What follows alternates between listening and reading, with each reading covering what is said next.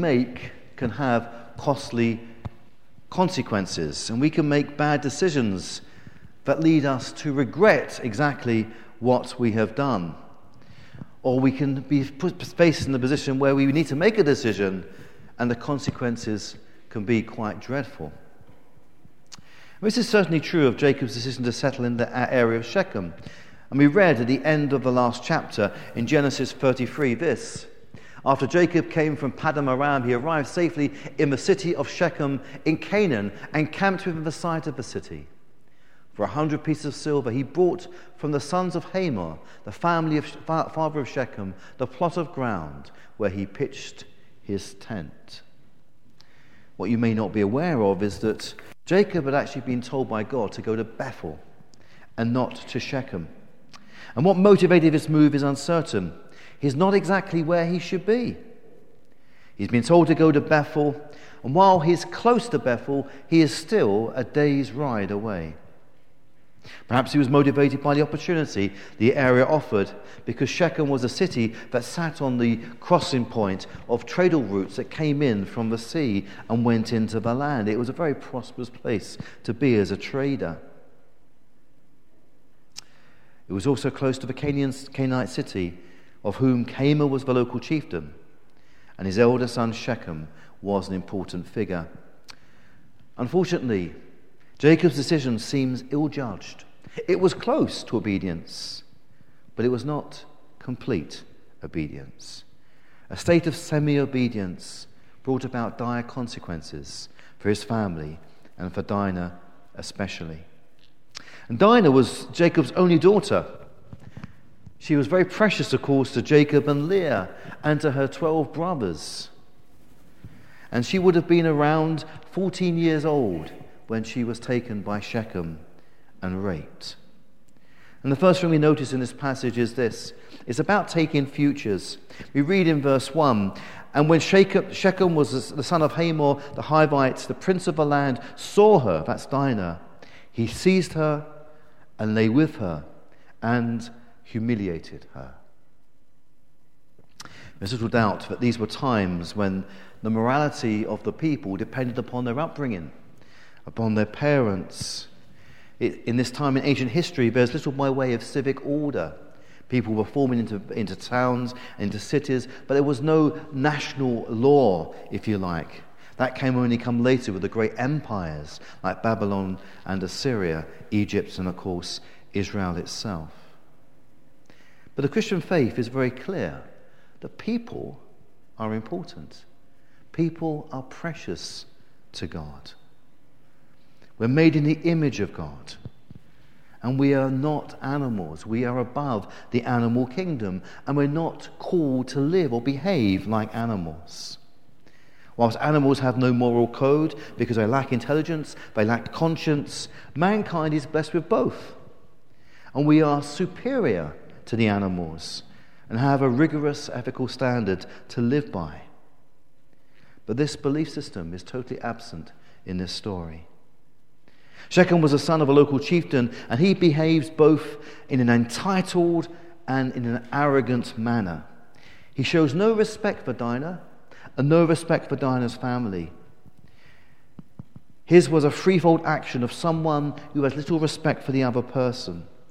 We are told that he seized her and lay with her and humiliated her.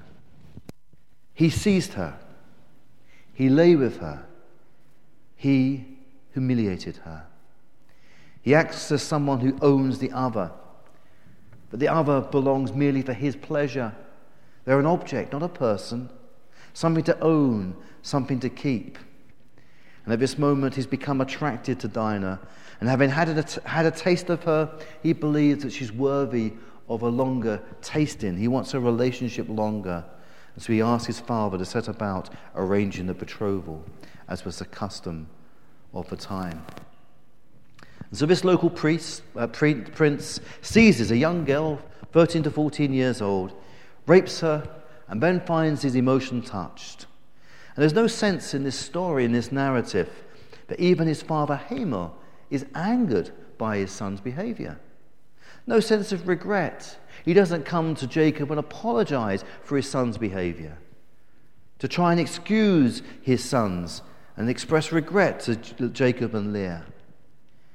There's no indication that this event has even transgressed any moral code among the Shechemites. This rape of a minor and then abduction of her was seen to be almost business as usual. And Jacob's initial reaction is to rate the return of his sons from the field. Perhaps, being in his 70s, he felt he had a little energy left for what needed to be done.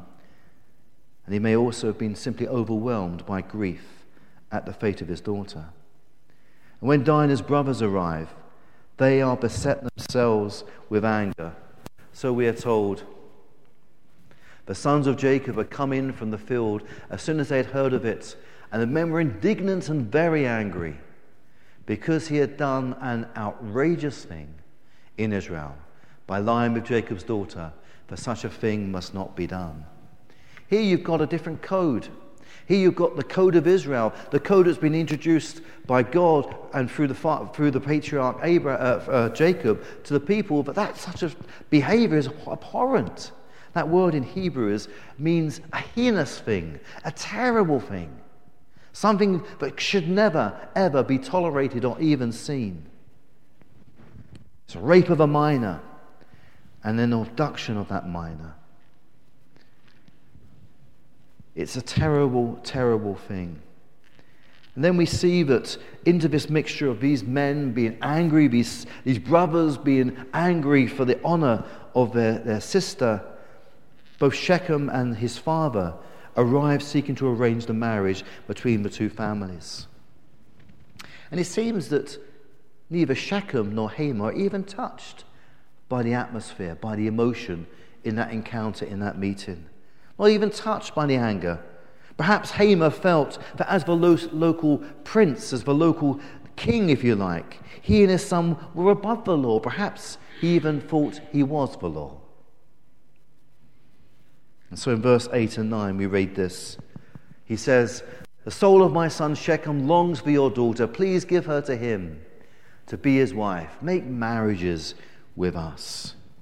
And then Shem, Shechem chips in this Ask me for a great as brighter price and as gift as you will, and I will give whatever you say to me. Only give me the young woman to be my wife. They thought they could simply throw money at it. That was the solution. They were going to buy Dinah, buy the bridal place. It's almost like a cattle market. How much she worth? How much can we make this arrangement to go on? And this is what lay behind Simeon and Levi's desire to take the matters into their own hand. Later on, they throw back to Jacob when he is angry with what they have done. And he says to them in verse 31 should he treat our sister like a prostitute? There's a sense of outrage that's getting greater because they sense that all that's happening here is this king and his son are simply saying, We'll buy her. How can you buy the honor of this daughter? The young girl has been seized, raped, and now being held hostage by this chieftain and his son. And they simply think money is the answer. That's a bit of a mantra of this 21st century, isn't it? Every man, every woman has their price. And how that's not to be the mantra of the Christian faith. We don't have our price, we have our Savior. And He sets the standard. And His standard is that people are precious, they're not commodities, they are not objects, they can never be built, uh, bought how God must, like the sons of Jacob, be outraged at the treatment of some of the people in this country and around the world by some of the very powerful figures that run companies and are in politics who treat people as nothing more than an object. People are always precious to God. He's not interested in our status, the size of our homes, or our bank balance. He loves all his creation and demands that everyone live in a moral way, loving each other. Hence, Jesus teaching us that wonderful, um, sorry, that wonderful uh, law, you know, the, the um, golden rule found in John chapter 7, verse 12, So, in everything, do to others what you would have them do to you, for this sums up the law of the prophets. If only our world lived by that golden rule. How do you want to be treated? But treat others the same way. Every person is precious. No one is a piece of meat. No one is a commodity for our enjoyment, our trade, our sexual gratification, our employment or exploitation. God takes our, ser- uh, our treatment and the treatment of others very, very seriously. You see this even the way he treats the slave woman Hagar out in the wilderness. God meeting with her in that situation and blessing her. Shechem has taken away Dinah's future. She's no longer a virgin. She'll be viewed in the culture of the time as double as damaged goods making it very difficult to ha- arrange a marriage for her in the future. Not to mention the immense trauma caused to that woman in what she'd been put through by Shechem and by his father Hamor. But the two brothers of Dinah were hell bent on taking their response to the next level. And this wasn't just about taking futures, it was about taking lives. The retribution meted out by Jacob's sons was extreme and came in two phases. The first phase was the duo of Simon and Levi slaughtering every male in the town. They'd been cunning, very cunning. And when Simeon and Levi had told Hamor and Shechem, they told that the only problem, the only bar to his marriage was a religious bar. And therefore, if all the men, not only the, uh, the men of the family of, of Hamor and Shechem, but all the men of the city, if they were circumcised, Therefore, they could go on with this interaction and become one people. This was what's going to happen.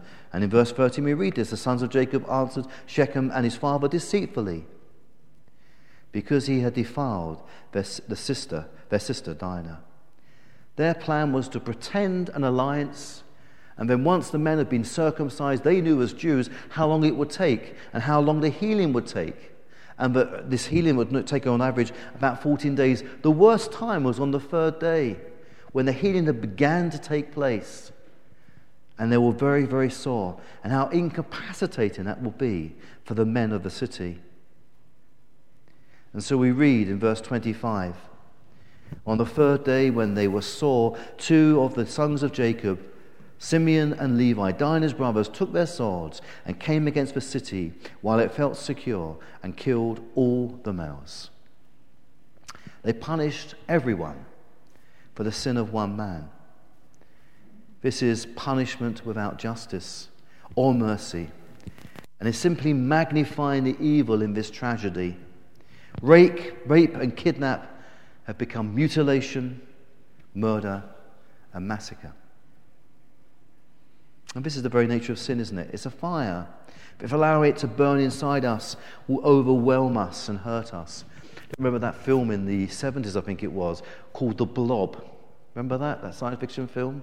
It had this kind of gluttonous blob of matter that was, came from space, and everything it ate, it was eating lots of human beings. And you got it's a very one of these black and white films. Everyone's going ah as they see this blob. Every time the blob eats people, it's it's kind of getting bigger, and it's becoming it goes from a small blob to a, a big blob. And they use all their weapons, but as they fire their weapons into the blob, the blob takes the energy of the weapons, and it grows bigger and bigger and they discover that the only way to destroy the blob is not with normal weapons, because all that does is increase the power of this monster. And the brothers of Dinah were right to be angry, but they allowed their anger to become a license for an even greater sin and evil. How does the Apostle Paul caution us in Ephesians 4? He says this In your anger, do not sin. Do not let the sun go down while you're still angry. There can be a, an occasion of righteous anger, and their anger for Dinah was righteous, but they then allowed it to become unrighteous by doing unrighteous things. And as Christians, we are to reflect the nature of our Father. Levi and Simeon should have reflected the nature of what they've been taught by Jacob, but they didn't. They took it to the next level their sister had lost her future, so they took the lives of not just Hamor and Shechem, but all the men of the city. The Bible teaches us a different way. Psalm 78 puts it beautifully. Yet he, that is God, yet God was merciful. He forgave their iniquities and did not destroy them. Time after time, he restrained his anger and did not stir up his full wrath. We are not to be people who are driven by our emotions, who simply let go. But as Christians, we are to reflect our Heavenly Father, who is so merciful to us. And this dynamic duo leave the dead bodies of the men behind, strewn about the streets. And then their other brothers arrive and they go round and they collect the plunder and they take the children, they take the wives, they take all the livestock, and it all becomes tribute. So the offense of Jacob's, or the family of Jacob, was even greater than the family of Hamor. In a modern way, they behave like ISIS they behave like the Taliban and are reckless and show no mercy, simply exterminate and kill and take everything else as their own. They had every right to be angry, every right to seek justice, every right to rescue their sister, but they took far more than Shechem ever did, leaving devastation in their wake. You see, life is precious, life is given by God. And does not God massively punish Cain because of the murder of his brother Esau? We read in Genesis 4 the Lord said, What have you done? Listen, your brother's blood cries out to me from the ground. And now you're under a curse and driven from the ground, which opened its mouth to receive your brother's blood from your hand. God hears the cry of those who are murdered and slain and treated brutally. Taking the life of another person is serious. Because all of us, no matter who we are, carry within us the image of our Creator God. Genesis 9 6 says this Whoever sheds human blood, by humans shall their blood be shed. For in the image of God has God made mankind. Killing another person is actually a blasphemy. Because when you kill another person immorally or illegally, you take the image of God and destroy it. People are precious in God's sight. But the city of Shechem was not the only thing they destroyed. And when Jacob heard about the massacre, he was furious because he'd not only taken their lives, he had taken the re- reputation of Jacob and his family. Their lack of self control and rashness put the precious promised seed again in jeopardy. Jacob and the future of Israel was in danger because now they'd become a pariah family. Their hot headed foolishness had left the people of God exposed. So Jacob shouts at them, My numbers are few, and if they gather themselves against me and attack me, I shall be destroyed, both I and my household. Self control is always commended in the Bible. It's set, written in Proverbs chapter 16 this, so apt for this particular story. Better a patient person than a warrior, one with self control than one who takes a city. Self control is always encouraged in the, in the Bible, it's a fruit of the Spirit. And it's taught that all our leaders should demonstrate self control. 1 Timothy 3, verse 2. Now, the oversight, overseer, that's the elder. Now, the elder is to be above reproach, faithful to his wife, temperate, self controlled, and so it goes on. It's the mark of the mature Christian. What 2 Peter 1, 50, uh, 5 to 6. For this reason, make every effort to add to your faith goodness, and to goodness, knowledge, and to knowledge, self control, and to self control, perseverance, and to perseverance, godliness. And it's also to be taught to our young men. Similarly, encourage the young men to be self controlled. The lack of self control in these two brothers ended not just in the carnage and murder of the Shechemites but he utterly shed the reputation of Jacob and his family, the Israelites. So Jacob says to Levi and to Simeon, You have brought trouble on me by making me stink to the inhabitants of the land. The people have become a stink, an unpleasant smell to surrounding peoples.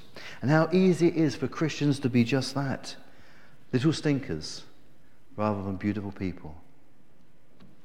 What we do and say affects how much people view Christians generally. And if we fail to be self controlled allow our mouths to run away with us and our behavior to be reckless without self control, how quickly we can make a bad smell that damages the image of Christ.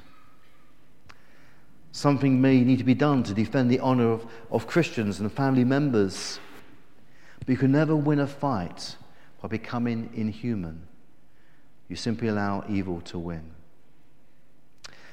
The name Dinah literally means God will judge. And the tragedy in this story is that Simeon and Levi made it man's judgment and not God's. They took the matters into their own hand. And where is grace in all this? Where is grace? Where is love? Where is any degree of forgiveness or any measure of justice? As Christians, we need to be people of love and grace, not judgmental, not cruel. And the sadness of this story is it's the anger and cruelty of these two young men that forever becomes between their family. Jacob is ever aware of the evil that they have done. So much so that when he's on his deathbed and he's blessing all the 12 sons, when it comes to Levi and it comes to Simeon, he doesn't bless them, he gives them a curse. Genesis 49 says this Simeon and Levi are brothers, their swords are weapons of violence. Let me not enter their council. Let me not join their assembly, for they have killed men in their anger and hamstrung oxen as they pleased. Cursed be their anger, so fierce, and their fury, so cruel. Simeon and Levi had betrayed their father Jacob. They had damaged his reputation and, and, and, and completely and utterly sullied the reputation of the Israelites. And we are to be careful as Christians never to sully the image of Christianity or our faith. We are to demonstrate the love and character of our Father God. Jesus, even on the cross, what does he cry out to people? Forgive them, Father, for they know not what they do. And so we are to be the sweet smell of Jesus, the sweet smell of grace, the smell of mercy, the smell of compassion in the world in which we live. We are to be different. Like this morning we heard about God being holy. We are to be different and represent our Father by a different way. Paul puts it beautifully in 2 Corinthians 2, verse 15. For we are to God the pleasing aroma of Christ among those who are being saved and to those who are perishing. We are to be different. One of the things I loved when I was a young Christian man was the fact I was a Christian, I had the best fashion statement ever. When all my mates were trying to be like everyone else, I was different just because I was a Christian. And I loved to be different. You know, anyone can be a non Christian. It takes guts and courage to be a Christian. Let me encourage each one of you to be that fragrance, that beautiful fragrance of Christ not to make a stink like Levi and Simeon made a stink for Jacob. Let's represent our Father. Let's go out there. Let's bring grace into the world. Let's bring beauty into the world. Let's bring mercy into the world. Amen. And so we'll stand and sing our